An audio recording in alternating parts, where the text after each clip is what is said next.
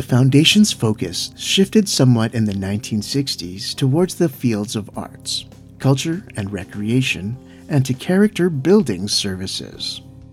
The Government of Canada expanded funding for charitable organizations, enabling the Foundation to support arts organizations.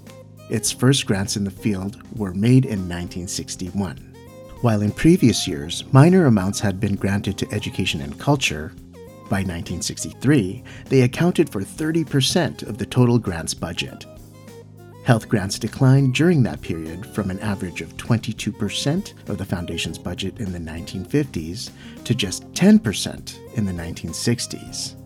That percent has increased in recent decades.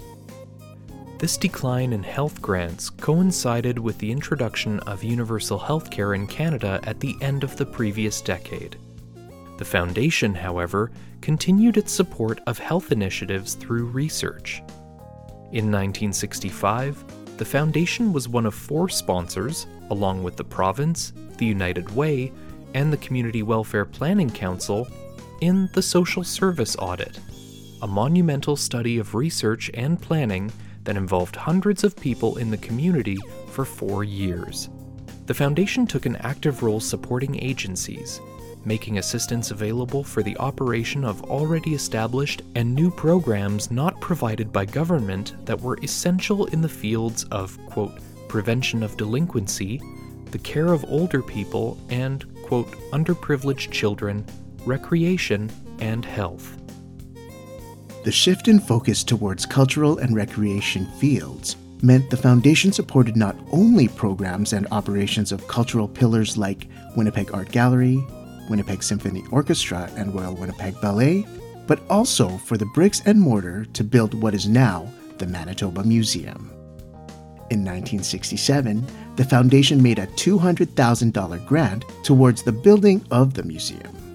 The grant was an acknowledgement of the social and educational value of the museum and would set the precedent for a $1 million grant in support of the modernization of the museum's main exhibition area, Alloway Hall, in 2015, as well as the largest grant in the Foundation's history to date, a $6 million contribution for the building of the Canadian Museum for Human Rights in 2004. In 1964, the Winnipeg Foundation made a grant to the Home Welfare Council, helping to establish Meals on Wheels in Winnipeg. A 1961 study recommended the establishment of a Meals on Wheels delivery service for people who were unable to prepare meals for themselves, such as the elderly and infirmed. A three year pilot project began, and they delivered the first meals on June 30th, 1965.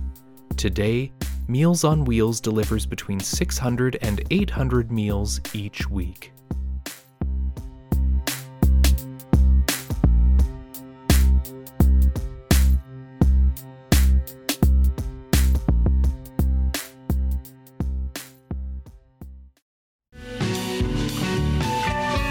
Because Radio is produced by the Winnipeg Foundation in partnership with 93.7 CJNU FM.